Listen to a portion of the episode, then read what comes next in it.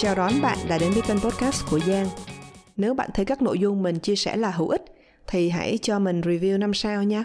Khi mà bạn đánh giá một cái kênh là 5 sao thì việc này sẽ giúp cho các bạn khác dễ tìm thấy kênh hơn. Chủ đề của tập podcast hôm nay mình xin tóm tắt à, lược dịch và chia sẻ một số chương của cuốn sách In the Myth of Normal, huyền thoại về sự bình thường à, của tác giả Gabo Mate và Daniel Mate là hai người cha con viết cùng với nhau. Cuốn sách này mới xuất bản khoảng 2 tháng ở trên Amazon và đã nhận được khá là nhiều lời khen ngợi từ những cái tác giả mà có nhiều cuốn sách bestseller trên thế giới. Ví dụ như Bill Evander Koch hoặc là Daniel J. Siegel. Thì mình đơn cử một cái lời khen mà Bill Evander Koch đã dành cho cuốn sách này. Trong cuốn sách huyền thoại về sự bình thường đó, Gabo Mate đã đưa chúng ta vào một cái hành trình khám phá hoành tráng về cách thức mà sức khỏe tình cảm và khả năng kết nối xã hội của chúng ta nói gắn gọn là cái cách mà chúng ta sống gắn bó mật thiết với sức khỏe bệnh tật và tình trạng nghiện ngập các bệnh mạng tính và tinh thần và thể chất có thể không phải là những cái bệnh tật riêng lẻ đâu, mà đó là các quá trình phức tạp. Nhiều tầng lớp, nó phản ánh cái sự thích nghi hoặc là không đối với cái bối cảnh văn hóa mà chúng ta đang sống và các giá trị mà chúng ta đang theo đuổi. Câu chuyện thật hấp dẫn và ngôn từ được viết đẹp mắt này, nó có ý nghĩa sâu sắc đối với cuộc sống của tất cả chúng ta, bao gồm cả cái việc thực hành y khoa và sức khỏe tâm thần. Đây là lời đề tặng lời khen ngợi của Bill Evander Koch là bác sĩ, trung tâm nghiên cứu về sang chấn à, giáo sư về tâm thần học của trường đại học y khoa Boston. Đồng thời cũng là tác giả của nhiều đầu sách bestseller ở trên New York Times, đơn cử như cái cuốn mà The Body Keeps the Score đó, các bạn có thể tìm đọc. Tác phẩm mới xuất bản của Gabo Mate và Daniel Mate à, cuốn sách khá là dài hơn 600 trang. Thì tập podcast hôm nay mình sẽ lược dịch tóm tắt một số chương. Mình thấy nó có nhiều ý tưởng mới và táo bạo. Chúng ta có thể cùng tham khảo để xem nó có gì khác biệt với những cái quan điểm những cái thông tin mà chúng ta đã có từ trước đến nay.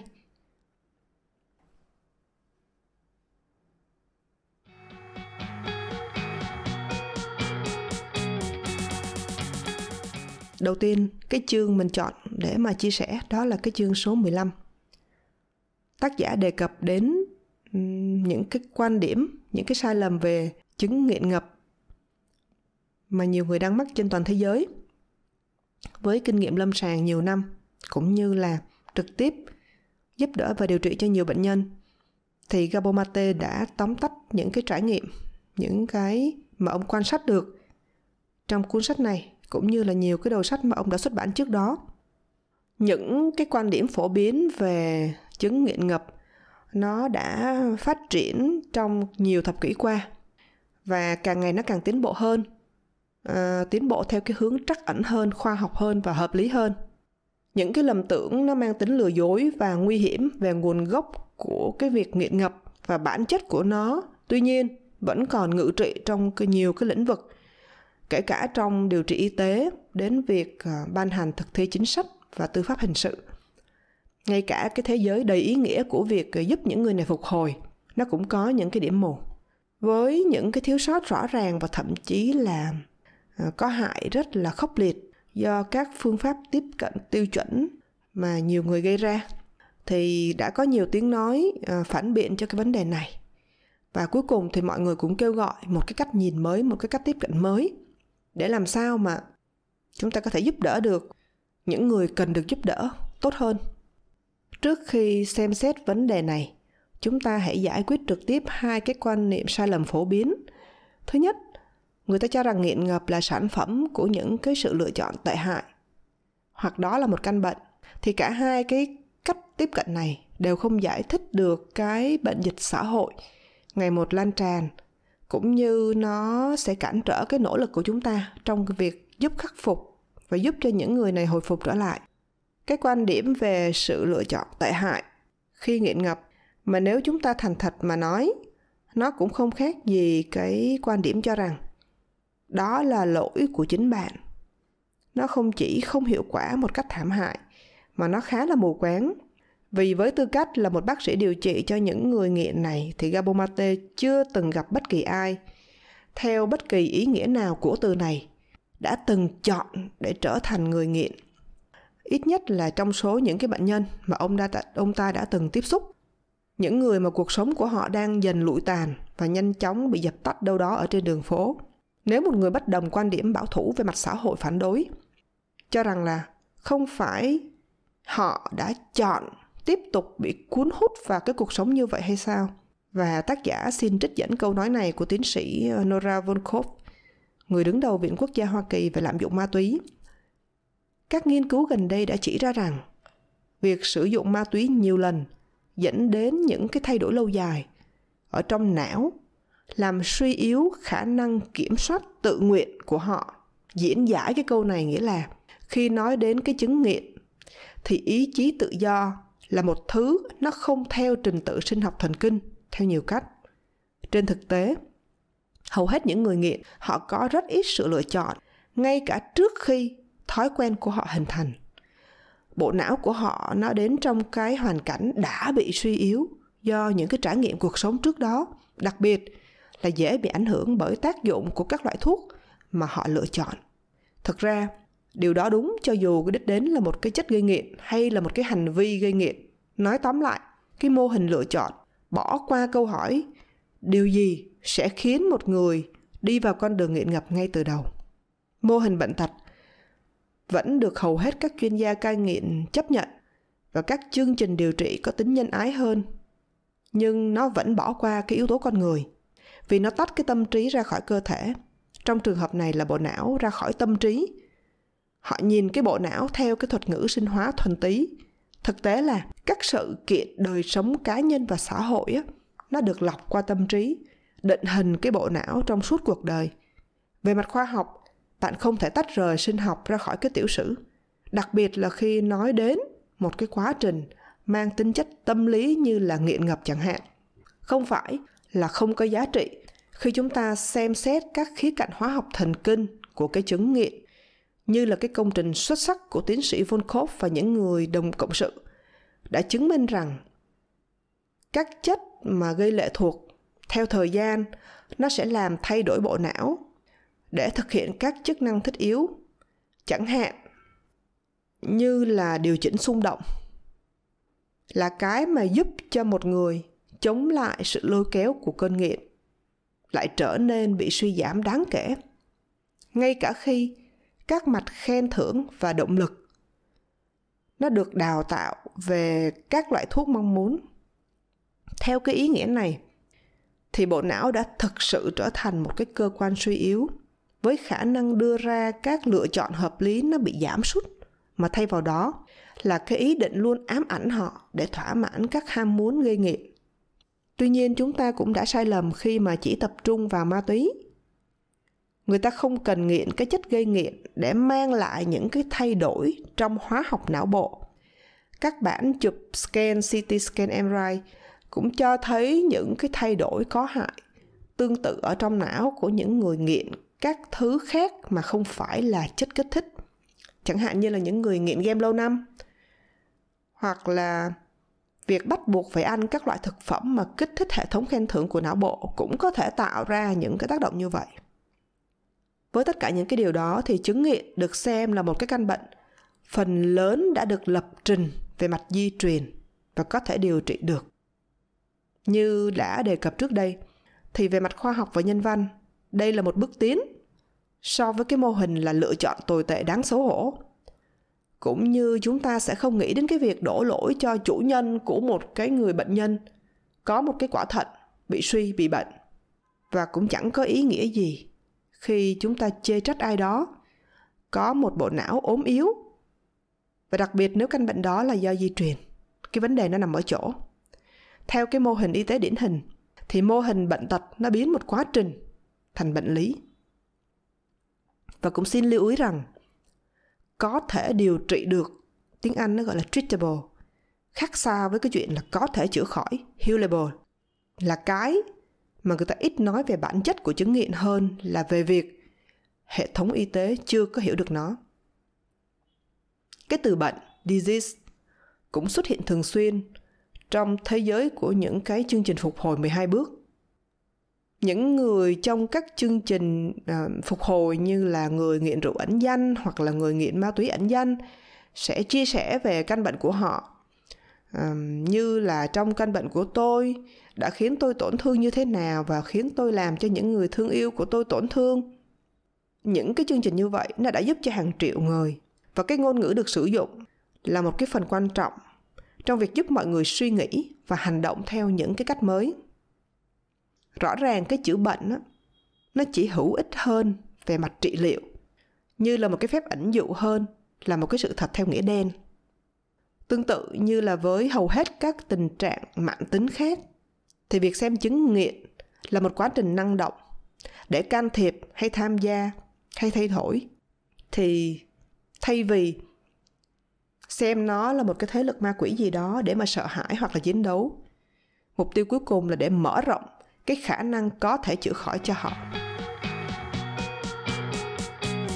Để có cơ sở hơn về cái chứng nghiện thì chúng ta cần xem xét không chỉ là bộ gen hoặc là cái mạch dẫn truyền thần kinh của con người, mà còn cả những cái tương tác thực sự của họ với thế giới bên ngoài. Chúng ta cần xem xét kỹ cái trải nghiệm sống của mọi người.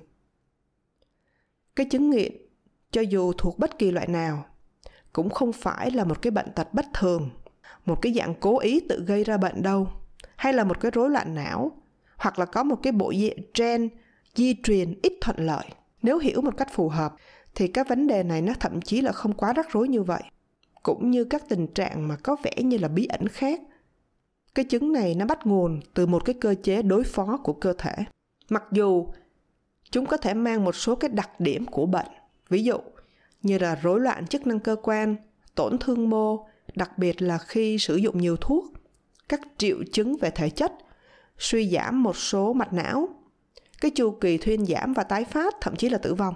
Nhưng khi chúng ta gọi cái chứng nghiện là bệnh, thì chúng ta đã bỏ lỡ những cái cơ hội để đối phó với chúng một cách thông minh. Lúc khởi đầu, thì cái chứng nghiện nó tượng trưng cho sự đối phó của một sinh vật chống lại cái sự đau khổ mà bản thân nó không biết cách phải chịu đựng như thế nào.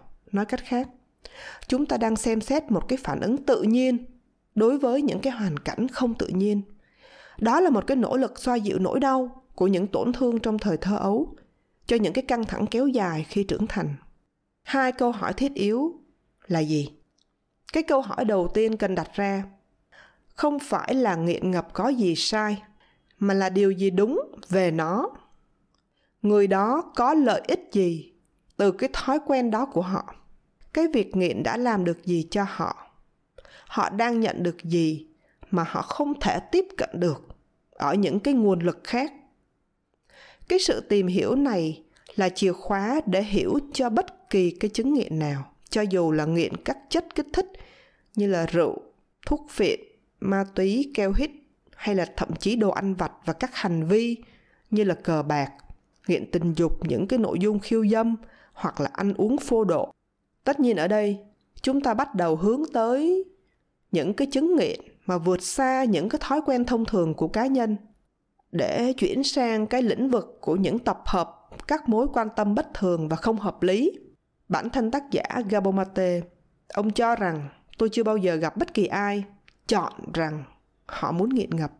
Ông cũng chưa từng gặp ai mà mà những cơn nghiện ít nhất là cho tới khi khởi phát, nó không đáp ứng được các nhu cầu thiết yếu nào đó của con người. Ví dụ, ông đã nghe đi nghe lại rằng sự nghiện ngập của mọi người sẽ bôi trơn các bánh răng của kết nối xã hội. Ví dụ như là nhà văn giáo sư người uh, Canada Metis và là cựu tù nhân Jesse Tischel, tác giả của cuốn hồi ký từ tro tàn, tên tiếng Anh là From the Ashes, nói với ông rằng việc sử dụng chất kích thích đã cho anh ấy cơ hội tiếp cận với bạn bè và nó đã cho tôi sức mạnh, sự tự tin và nó hiệu quả trong một thời gian. Nó hiệu quả trong khoảng 3 năm đầu tiên, tôi gần như trở thành giống như là được chống đạn vậy đó. Về phần mình nghệ sĩ truyền hình đa tài lina dunham nhớ lại nó khiến cho tôi trở nên hòa đồng hơn nó khiến tôi thoải mái hơn nó giúp tôi giao tiếp dễ dàng hơn. Trong trường hợp của cô nó là sự phụ thuộc vào thuốc an thần những loại thuốc có khả năng gây nghiện cao cô ấy nói rằng, thuốc tăng cường thể hiện bản thân sáng tạo, khiến tôi viết liên tục bởi vì tôi hoàn toàn mất đi sự ức chế của mình. Sự ấm áp là một từ mô tả ít được nghe đến để chỉ cái cảm giác hưng phấn cao. Nó nắm bắt cái cảm giác mà những người nghiện đều biết rất rõ. Nam diễn viên kiêm tác giả thiếu nhi Jamie Lee Curtis đã nói với Gabobate về cái bồn tắm nước ấm này. Cảm giác khi bạn lạnh lẽo và bạn bước vào một cái bồn tắm ấm áp. Nó không nóng mà là một cái bồn tắm rất ấm. Thực sự ấm, nơi cảm giác dễ chịu đó tăng lên như khi bạn ngồi vào sự ấm áp. Đó là một cảm giác rất quen thuộc với tôi. Và đó là một cảm giác mà tôi yêu thích. Tôi đã theo đuổi cái cảm giác đó suốt 10 năm trời trong mọi việc từ ăn cắp thuốc viện đến thao túng các bác sĩ để khiến họ phải kê toan thuốc viện cho tôi những lời chia sẻ của curtis nhắc cho tác giả nhớ lại những gì mà ông thường nghe được từ những bệnh nhân được xem là nhóm cận biên tức là không quan trọng ở khu downtown Eastside ma túy đã làm gì cho bạn có lần ông hỏi một bệnh nhân vừa nhập viện tại cái địa điểm cai nghiện nơi ông là một bác sĩ ờ, nhân viên. Ở độ tuổi ngoài 30, với cánh tay cơ bắp cuồn cuộn, đầu cạo trọc và đeo một chiếc nhẫn bằng đồng lớn xuyên qua tay phải. Người đàn ông trông dữ tợn này nhìn thẳng vào tác giả và nói rằng Bác sĩ à, tôi không biết phải nói chính xác với ông điều này. Giống như khi ông mới 3 tuổi vậy đó. Ông bị ốm, bị sốt, run rẩy và người mẹ đặt ông vào lòng, quấn ông trong một chiếc chăn và cho ông ăn món súp gà ấm. Đó là cảm giác của ma túy. Người bạn ở cùng tại bệnh viện này với anh ta, nhà thơ Bert Osborne, cũng nói về việc chất đó giúp xoa dịu nhẹ nhàng, cho phép anh trải nghiệm. Tôi cảm thấy sự ấm áp này trong ruột gan của mình, nơi tôi luôn thực sự lạnh lẽo. Hay như nghệ sĩ guitar rock, ngôi sao truyền hình thực tế Dave Navarro nói với tác giả rằng anh ấy tìm thấy trong cơn nghiện của mình một loại tình yêu và sự chấp nhận một chủ đề đang diễn ra giữa những người dùng với nhau. Tác giả và đồng thời là một podcaster đồng nghiệp của anh. Diễn viên hài người anh Russell Brand cũng nói về tình yêu. Anh nói rằng, lần đầu tiên tôi sử dụng ma túy, cảm giác thật trân trọng, thiêng liêng, ấm áp về tình mẫu tử. Tôi cảm thấy như mình bị giữ lại. Tôi cảm thấy như không có gì quan trọng và tôi cảm thấy an toàn. Việc anh ấy sử dụng từ mẹ không chỉ mang tính ẩn dụ. Nó nói trực tiếp đến cái sinh học thần kinh của chứng nghiện thuốc viện. Sự phụ thuộc vào thuốc an thần của Lena Dunham đã tạo ra cái ảo tưởng tạm thời về sự bình thường.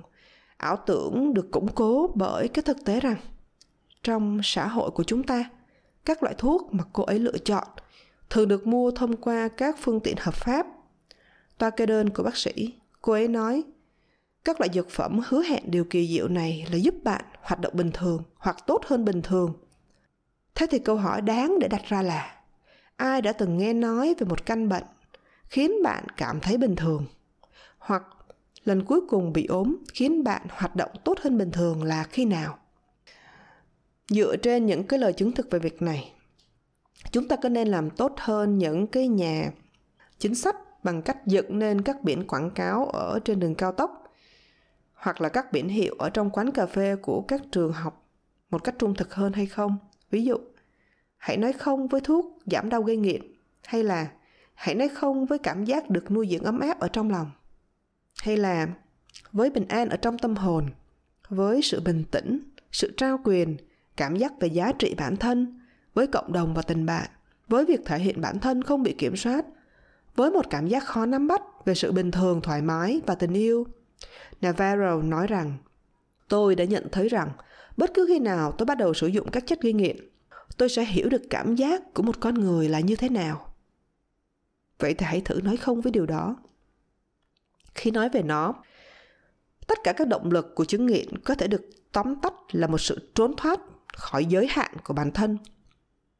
Theo ý tôi là trải nghiệm trần tục, sống trong cái cảm giác không thoải mái và bị cô lập trong cái làn da của chính mình. Tuy nhiên, bên dưới nhiều lớp bề mặt của cái chức năng bình thường đó, cái sự khó chịu xa lạ có thể gây phiền nhiễu đến mức đau khổ. Cảm giác dai dẳng về sự bất thường, không xứng đáng và kém cỏi.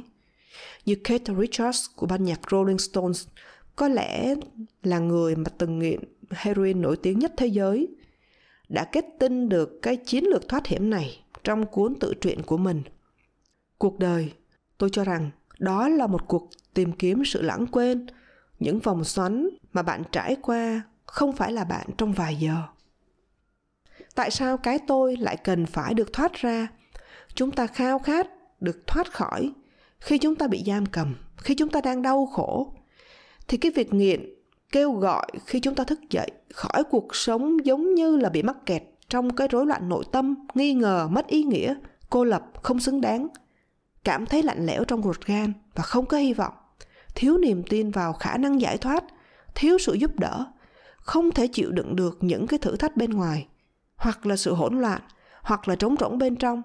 Không có khả năng điều chỉnh cái tình trạng tâm trí đau khổ của chúng ta. Cảm thấy cảm xúc của bản thân là không thể chịu đựng được. Và hơn hết, họ tuyệt vọng để xoa dịu cái nỗi đau mà tất cả những cái trạng thái này đem lại.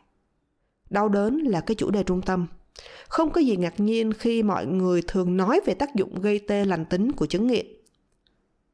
Thực ra là chỉ có một người bị đau mới thèm thuốc tê. Là một cái hành trình tìm kiếm sự tự thoát bản thân, logic nội tại của chứng nghiện là không thể tránh khỏi. Như tôi không thể chịu được nơi này, hãy để tôi thoát khỏi đây. Ở đây chúng ta đang đi đến câu hỏi nền tảng thứ hai liên quan đến chứng nghiện không hỏi tại sao nghiện, mà hỏi tại sao lại đau. Đây là câu hỏi mà cả mô hình y tế dựa trên bệnh tật đang thịnh hành, cũng như cái định kiến phổ biến, đều không thể trả lời, hoặc thậm chí có thể nghĩ đến việc nêu ra nó. Nếu không đặt câu hỏi này, chúng ta không thể có cái manh mối được. Tại sao sự phiền não của tâm trí, thể xác và tinh thần lại lan tràn phổ biến như vậy? Để lập cái bản đồ địa hình khó khăn và khắc nghiệt nơi phát sinh ra cơn nghiện. Bạn nên hỏi những người đã đi qua nó, lắng nghe kinh nghiệm sống của họ, khiến cho người ta không khỏi bối rối về điều gì cần được xoa dịu và tại sao. Chúng ta không có đủ chỗ để ghi lại tất cả những câu chuyện, có nguồn gốc bi thảm của nhiều cá nhân mà bản thân tác giả đã phỏng vấn trong cuốn sách này. Từ những người nổi tiếng cho đến những người không ai biết, những gì họ kể sau đây là một vài mẫu ngắn gọn và mang tính đại diện khi Terence Flory, một huyền thoại khúc côn cầu người Canada 14 tuổi, huấn luyện viên của anh, bắt đầu lạm dụng tình dục anh ấy trong một gia đình có nguồn gốc hỗn loạn của mình. Với một người cha thì nghiện rượu, anh không có ai để bảo vệ, không có ai để hướng về. Thậm chí ngược lại là anh ta bằng mọi giá muốn làm cho cha mẹ mình vốn đang suy kiệt về kinh tế và rối loạn chức năng cảm xúc được hạnh phúc. Sau nhiều năm, khi đã kiếm được hàng triệu đô la mỗi năm với vai trò là một ngôi sao nổi tiếng cho đội New York Ranger. Anh đã nghiện rượu và cocaine. Kế đến là một bác sĩ phẫu thuật, Bruce. Anh cũng nghiện thuốc viện. Anh cũng đã trải qua cái thời thơ ấu không được nuôi dưỡng. Cha tôi không có mặt ở đó. Tôi lớn lên không có cha. Ông bỏ đi khi tôi còn khá nhỏ, mới 4 tuổi. Và mẹ tôi thì còn quá trẻ để đảm đương vai trò đảm đương những cái việc mà tôi cần ở bà. Mẹ tôi sinh ra tôi khi bà mới 16 tuổi. Về cơ bản thì bà cũng chỉ là một đứa trẻ. Tôi đã sống những cái năm tháng ấu thơ thật sự không có bất kỳ sự hỗ trợ nào. Tôi đã sống với rất nhiều đau đớn. Thứ ba là một nhiếp ảnh gia nổi tiếng thế giới Nant Golden. Người nói rằng cô ấy đã sử dụng ma túy phần lớn cuộc đời mình. Khi được 11 tuổi, chị gái cô ấy đã chết do tự sát ở tuổi 18. Godin nói rằng đó là một sang chấn tâm lý rất lớn đối với tôi. Cô nhớ lại, tôi lớn lên trong một gia đình rất loạn thần kinh. Xung quanh chị gái tôi thường xuyên có những xáo trộn. Tôi nhớ rằng chị ấy ném mọi thứ vào tất cả mọi người, ngoại trừ tôi ra. Họ đưa chị vào viện tâm thần, thậm chí gửi chị vào trại trẻ mồ côi. Có rất nhiều bạo lực, rất nhiều hỗn loạn, rất nhiều tiếng la hét. Hay như J. Hyman là cựu ngôi sao của chương trình Saturday Night Live đã từng bị mẹ anh đối xử tàn bạo cả về thể xác và tinh thần. Để tìm hiểu về câu chuyện này, các bạn có thể xem bộ phim tài liệu Cracked Up. Mặc dù lịch sử của mỗi cuộc đời là đặc biệt, và trong khi sang chấn có nhiều mặt, nhiều nghiên cứu quy mô lớn chứng thực cái động lực của sang chấn thời thơ ấu bao gồm lạm dụng tình dục có khả năng gây nghiện sau này. Theo một cái cuộc khảo sát được công bố vào năm 1997, khi xem xét hơn 100.000 học sinh, thanh thiếu niên từng bị lạm dụng về thể chất hoặc là tình dục, thì họ có khả năng sử dụng ma túy cao gấp 2 đến 4 lần so với những người không có bị những cái tình trạng như vậy. Những người bị lạm dụng cả về thể chất và tình dục có khả năng sử dụng ma túy ít nhất là gấp đôi so với những người từng bị lạm dụng một trong hai dạng. Nghiện rượu cũng cho thấy một cái mô hình tương tự. Trong một cái mẫu nghiên cứu gồm có khoảng 10.000 thanh thiếu niên. Những người có tiền sử bị lạm dụng tình dục có khả năng bắt đầu uống rượu ở tuổi vị thành niên cao gấp 3 lần. Bây giờ chúng ta đã xóa bỏ cái lớp bao phủ của những cái niềm tin sai lầm về chứng nghiện ngập, ờ, nhận thức được những gì nó gây ra cho những người mà bị nó ảnh hưởng và bắt đầu xem xét những cái loại trải nghiệm sống nào sẽ làm cho những cái việc đó trở nên dễ cảm nhận. Lại là một cái huyền thoại khác. Và nó vừa tiện dụng, nhưng mà nó lại có tính sát thương cao. Rằng trong thế giới của chúng ta, có một danh mục mà chúng ta có thể gắn nhãn là những kẻ nghiện ngập. Chỉ ra một số nhóm người có thể nhận dạng được, gồm những cái linh hồn tội nghiệp bất hạnh và sau đó tách biệt họ một cách gọn gàng. Khỏi những người đó, phần còn lại của chúng ta là những người bình thường. Maya salavis nói rằng, chúng ta đã quá lâu để có một cái quan điểm mới, cả vì hiểu biết của chúng ta về khoa học thần kinh của chứng nghiện, cơ bản đã thay đổi và vì rất nhiều phương pháp điều trị hiện tại, đơn giản là không hiệu quả. Chúng ta cần một cái nhìn mới về chứng nghiện ngập sau khi chúng ta đã phân định thế nào là nghiện và không nghiện, đồng thời nhận ra cái động lực và chức năng của nó trong cuộc sống của mỗi người, tôi muốn đưa ra một cái định nghĩa mới đang hiệu quả, một định nghĩa mà tôi ở đây là tác giả Gabomate tin rằng nó đúng hơn, mạnh mẽ hơn. Những cái định nghĩa trước đây, khi tránh đi cái thuyết di truyền định mệnh, nó kéo theo cái khả năng chữa khỏi nên tác giả đưa ra một cảnh báo. Mặc dù nó chính xác hơn, nhiều hy vọng hơn, nhưng định nghĩa của tôi cũng mang tính đại kết hơn. Nó làm cho chiếc lều lớn của chứng nghiện thậm chí còn lớn hơn, và thậm chí bạn có thể thấy mình đâu đó ở dưới nó. Nghiện ngập là một quá trình phức tạp về tâm lý, cảm xúc, sinh lý, sinh học thần kinh, xã hội và tinh thần. Nó thể hiện qua bất kỳ hành vi nào mà một người tìm thấy sự khuây khỏa hoặc khoái cảm tạm thời. Và do đó, khao khát nhưng về lâu dài sẽ gây ra cho họ hoặc những người khác những cái hậu quả tiêu cực. Nhưng người đó lại từ chối hoặc không thể từ bỏ nó. Theo đó, ba dấu hiệu chính của nghiện là, thứ nhất, cảm giác nhẹ nhõm hoặc vui vẻ trong thời gian ngắn và do đó thèm muốn. Thứ hai, là đau khổ lâu dài cho bản thân hoặc người khác và thứ ba là không có khả năng dừng lại. Có hai điều cần lưu ý ngay ở chỗ này. Thứ nhất, cái định nghĩa trên bỏ qua bệnh tật. Không có nghĩa là phải loại trừ nó. Như tác giả đã trình bày rõ, trước đây là tốt nhất nên hiểu rằng hầu hết bệnh tật là các quá trình phức tạp. Nó biểu hiện toàn bộ cuộc đời của một con người, chứ không phải là những thứ rời rạc. Cuối cùng, cũng như nhiều cái tình trạng khác thì việc gọi chứng nghiện là một căn bệnh, nó có thể nắm bắt được các khía cạnh liên quan mà không cần phải giải thích hiện tượng này cặn kẽ. Chứ đừng nói đến là việc cung cấp cho chúng ta một con đường khả thi để chữa lành tận gốc. Thứ hai, định nghĩa này không chỉ hạn chế ở việc nghiện ma túy. Cái động lực tương tự thường dành cho các chất gây nghiện có thể kích hoạt bất kỳ cái số lượng hành vi nào, từ hành vi tình dục cưỡng bức cho đến nội dung khiêu dâm từ nghiện mua sắm cho đến nghiện internet, nghiện chơi game cho đến cờ bạc. Tất cả các hình thức ăn uống vô độ cho đến việc nghiện thanh lọc. Từ nghiện công việc cho đến nghiện những môn thể thao mạo hiểm, nghiện tập thể dục cho đến việc nghiện tìm kiếm những cái mối quan hệ bắt buộc. Vấn đề không bao giờ là mục tiêu bên ngoài, mà là mối quan hệ bên trong của một người với à, bản thân những cái hành vi đó. Bạn có đang khao khát và tham gia một cái thứ gì đó mang lại cho bạn sự nhẹ nhõm hoặc là niềm vui tạm thời. Mời gọi hoặc là gánh chịu những cái hậu quả tiêu cực, nhưng mà không thể từ bỏ nó hay không? Tất nhiên, không phải tất cả các chứng nghiện đều được tạo ra như nhau, ngoại trừ những cái chứng nghiện rộng nhất.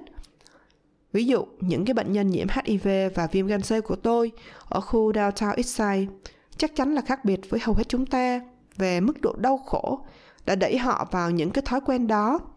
Về mức độ mà sự phụ thuộc chi phối các cuộc sống của họ và cả về mức độ của những hậu quả thảm khốc mà thói quen của họ đã dẫn đến.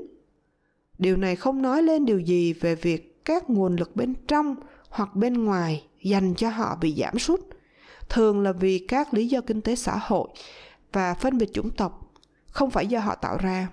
Họ cũng khác nhau về mức độ tẩy chay và trừng phạt mà xã hội đã gây ra và tiếp tục gây ra cho họ. Những cái khác biệt sâu sắc về mức độ này có ý nghĩa quan trọng. Và chúng ta không nên cào bằng hoặc là xóa bỏ chúng. Nhưng chúng không có thay đổi được thực tế rằng quá trình nghiện ngập nó có những cái đặc điểm nội tại nhất định mà tất cả những ai sống trong đó đều biết. Nó không chừa một ai, kể cả những người đứng đầu, những cái tổ chức, đơn vị lớn. Điều đó bao gồm những người có thói quen phá hoại.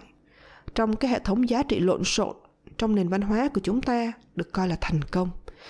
Những khác biệt này cũng không làm mất đi sự thật rằng hầu hết chúng ta, những công dân bình thường, có nhiều điểm giống nhau hơn. Những gì chúng ta có xu hướng thừa nhận với những người mà chúng ta chế nhạo hoặc thương hại vì sự phụ thuộc nghiêm trọng hoặc rõ ràng hơn của họ. Nó thậm chí không phải là một cái ranh giới tốt đẹp ngăn cách giữa chúng ta, những người đúng đắn, với họ, những người bị áp bức đó là một ranh giới được tự tạo ra. Ở đây, nó giúp ghi nhớ cái mức độ nghiêm trọng khi nói đến sang chấn, tất cả các loại đau khổ từ những cái tổn thương phát triển ít rõ ràng hơn mà chúng ta gọi là chữ T nhỏ, trauma, cho đến những cái tổn thương chữ T lớn rõ ràng hơn, đều có thể kêu gọi sự giảm đau, gây nghiện. Một lần nữa những cái sang chấn, những cái tổn thương là về những gì xảy ra bên trong chúng ta và những cái tác động đó kéo dài như thế nào, chứ không phải là những gì xảy ra với chúng ta. Một cái sự tìm hiểu về việc tại sao lại đau, phải để lại không gian cho những loại tổn thương cảm xúc, cái mà có thể lãng tránh việc hồi tưởng có ý thức, hoặc là thường xuyên hơn, dường như không đáng kể đối với những người đang hồi tưởng. Không có gì lạ khi mọi người tự nói với bản thân rằng họ đã tận hưởng một tuổi thơ hạnh phúc. Miễn là cuộc sống diễn ra khá tốt đẹp, chúng ta có thể không có lý do gì để đặt ra câu hỏi về cái chuyện được kể này. Khi chứng nghiện nó hiện diện trong bản thân hoặc là người thân, chắc chắn cần phải có một số cuộc điều tra. Nhìn vào bên trong, với lòng trắc ẩn, hầu hết mọi người sẽ có thể xác định cái vị trí của mình ở đâu, trên cái phổ sang chấn, tổn thương tâm lý. Những ký ức hạnh phúc thực sự nó không có loại trừ cái đau khổ về tình cảm. Nhưng xu hướng thông thường là người ta sẽ nhớ lại cái trước và ngăn chặn nhận thức về cái sau. Theo kinh nghiệm của bản thân tác giả, ngay cả những người khăng khăng nhất với câu chuyện kể về tuổi thơ hạnh phúc, nếu được hỏi đúng, thì họ sẽ nhanh chóng nhận ra rằng cái câu tự truyện của họ nó có nhiều điểm mù. Cuốn sách của david Schaff Beautiful Boy, A Father's Journey Through His Son's Addiction, mô tả thói quen sử dụng chất kích thích gần như chết người của con trai ông tên là Nick. Đây là một cuốn sách bán chạy nhất và gần đây được dựng làm chủ đề của một bộ phim rất sâu sắc. Không có cái tổn thương lớn nào trong gia đình này.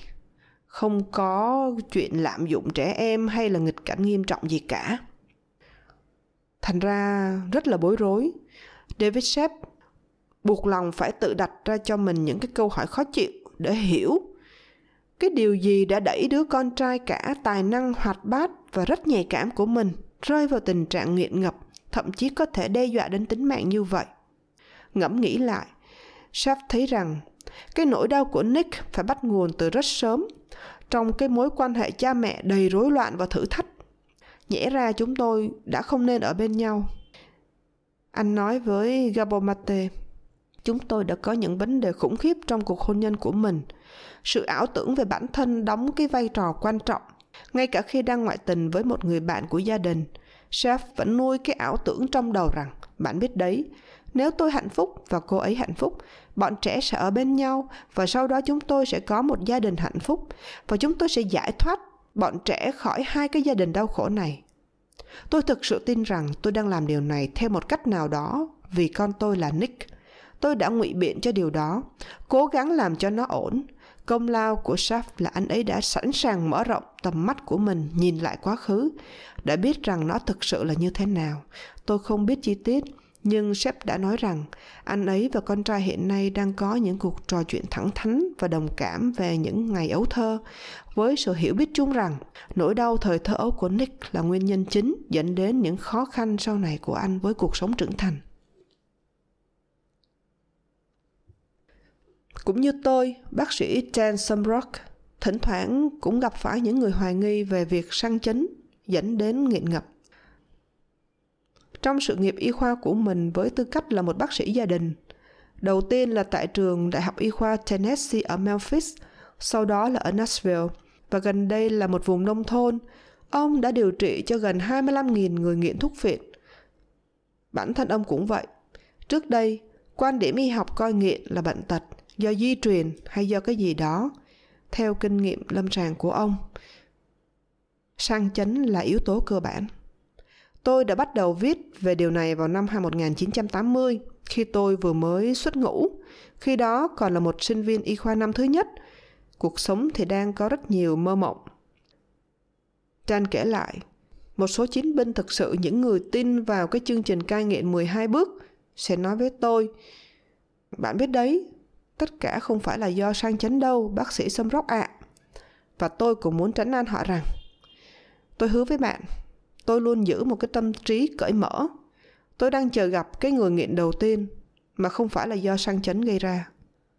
Một người mà có lẽ tôi phải chờ rất lâu.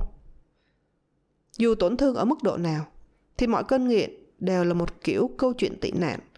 Từ những cái cảm giác không thể chịu đựng được, nảy sinh qua những cái nghịch cảnh và không bao giờ được xử lý, đến cái trạng thái tự do tạm thời, ngay cả đó chỉ là ảo tưởng. Một lần nữa hãy thử nói không với điều đó xem sao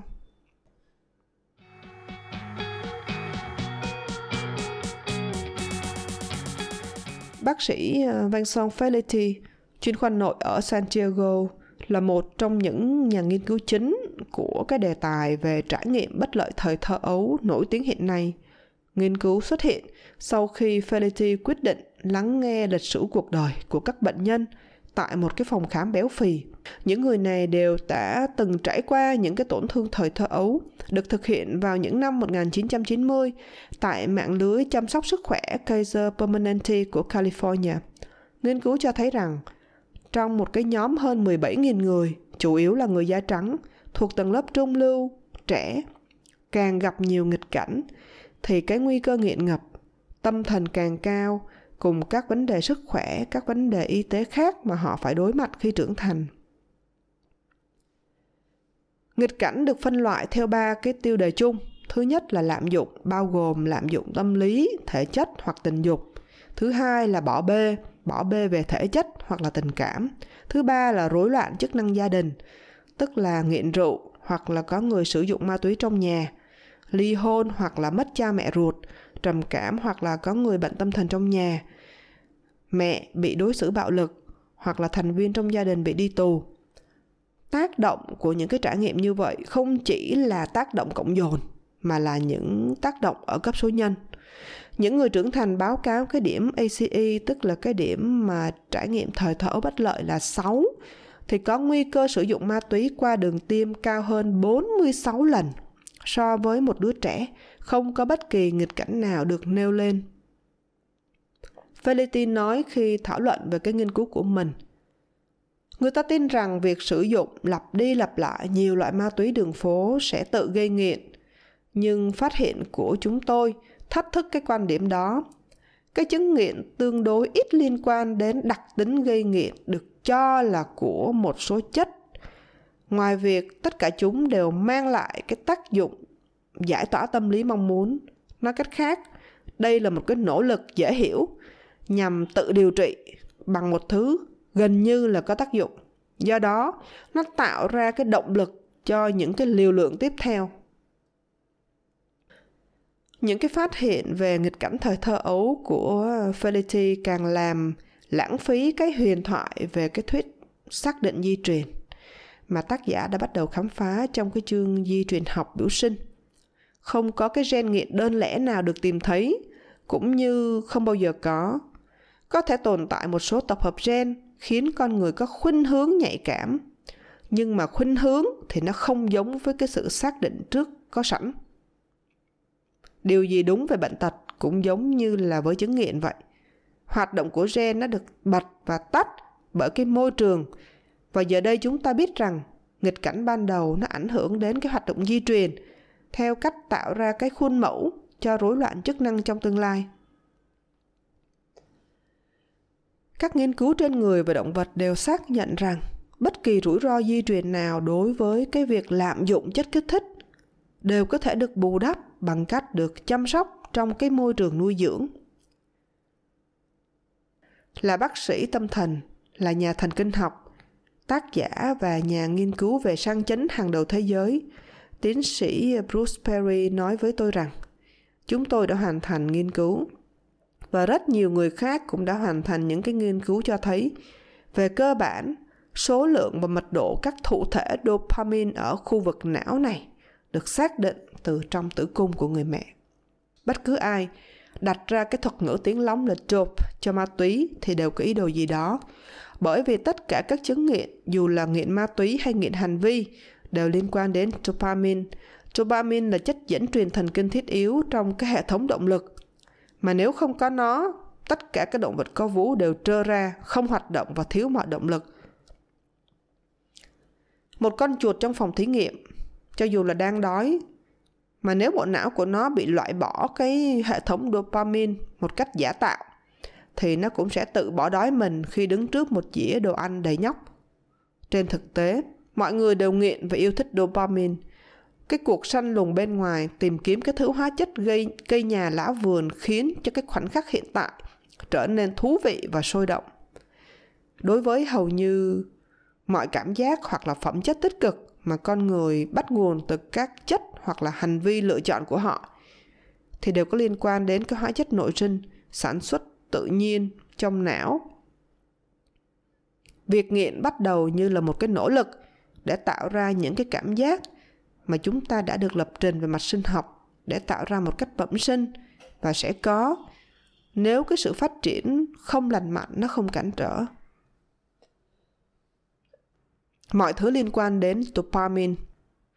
Nhân viên xã hội ở New York và là cựu giáo sư trợ giảng của Đại học Fordham and Rutgers, Zachary Anti, chuyên về trị liệu hành vi nghiện tình dục, đặc biệt là nghiện phim khiêu dâm. Ông ấy nói với tác giả rằng các nghiên cứu đang gợi ý rằng khi xem một cái hình ảnh khiêu dâm, chúng ta sẽ nhận được một cái lượng dopamine tăng đột biến trong não. Khi mà xem hết cái hình ảnh này đến hình ảnh khác, thì chúng ta thấy cái tăng đột biến này đến tăng đột biến khác.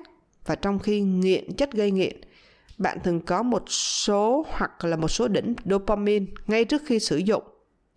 Thì với chứng nghiện hành vi dopamine là chất chính thành phần chính đặc biệt là trong cái chứng nghiện phim ảnh khiêu dâm, những cái đợt tăng vọt dopamine này nó xảy ra lặp đi lặp lại, cũng như các công ty mà sản xuất điện thoại thông minh và ứng dụng. Các chuyên gia về hình ảnh khiêu dâm, họ nhận thức rõ ràng cái lợi nhuận của việc họ dựa trên chuyện mà họ chiếm được cái quyền điều khiển của bộ não người dùng. Nhà xã hội học Gali Geist tác giả của cuốn sách xuất bản vào năm 2010. Pornland, How Porn Has Hijacked Our Sexuality, báo cáo về một cái bài báo trên cái ấn phẩm thương mại Elders Video News. Trong đó, một người trong ngành họ công bố một cái nghiên cứu của Đại học Stanford về chứng nghiện tình dục trên mạng cho thấy là 20% người dùng phim khiêu dâm bị cuốn hút theo cái cách tiếp cận tư bản thực sự. Còn về cái cảm giác yêu thương mà mọi người tìm thấy khi nghiện ngập, đặc biệt là với thuốc phiện, sự ấm áp mà Jamie Lee Curtis và những người khác đã nói đến thì sao? Đó là một phần lớn, một cái chức năng của bộ máy opiat ở bên trong não – trong đó endorphin là một cái loại mà opiat nội sinh tự nhiên của chính chúng ta. Nó cũng là cái chất dẫn truyền thần kinh. Tiến sĩ Jack Panship đã gợi ý cách đây 20 năm rằng chứng nghiện thuốc phiện bắt nguồn từ các cơ chế tiến hóa của não, thúc đẩy các mối liên kết xã hội như nuôi dưỡng, gần gũi và tình cảm và liên kết xã hội. Ông viết rằng chúng tôi dự đoán rằng những cá nhân trải qua tình trạng bất an và đau khổ xã hội, đặc biệt dữ dội, sẽ rất dễ bị lạm dụng thuốc phiện. Và dự đoán này đã được một số nghiên cứu lâm sàng khẳng định. Thật vậy, động lực tương tự có thể giúp giải thích tại sao tình trạng nghiện thuốc phiện lại đặc biệt phổ biến ở những người mà bị xã hội tước đi cái quyền sở hữu. Cuộc khủng hoảng quá liều thuốc phiện hiện nay ở hoa kỳ và mức độ thấp hơn ở Canada và Vương quốc Anh đã diễn ra theo một cách thảm khốc dựa theo sự nhạy bén của các quan sát trên. Hệ thống endorphin cũng vậy, nó phụ thuộc vào các mối quan hệ hỗ trợ, hòa hợp ngay từ đầu đời để phát triển.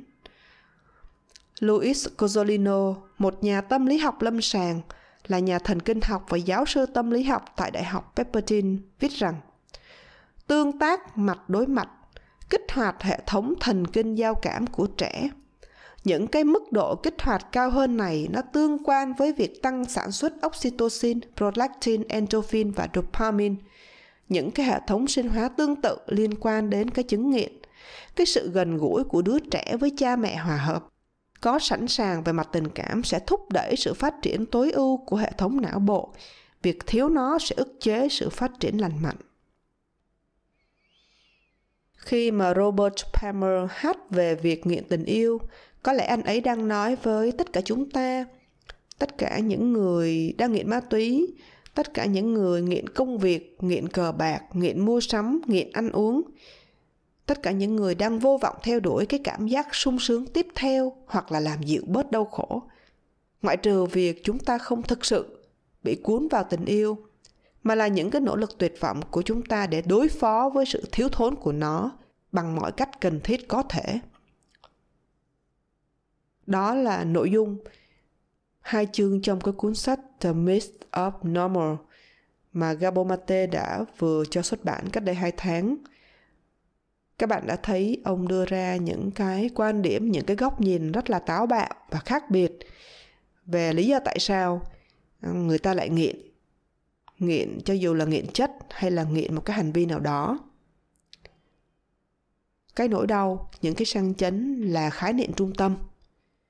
Thì khi mà chúng ta có những cái góc nhìn, những cái cách tiếp cận như vậy, thì người ta sẽ tiếp cận những cái người bị tổn thương, những cái người cần giúp đỡ với một cái tâm thế nhân văn hơn, trắc ẩn hơn và giúp cho họ có những cái động lực vượt qua được những cái trở ngại trong cuộc sống.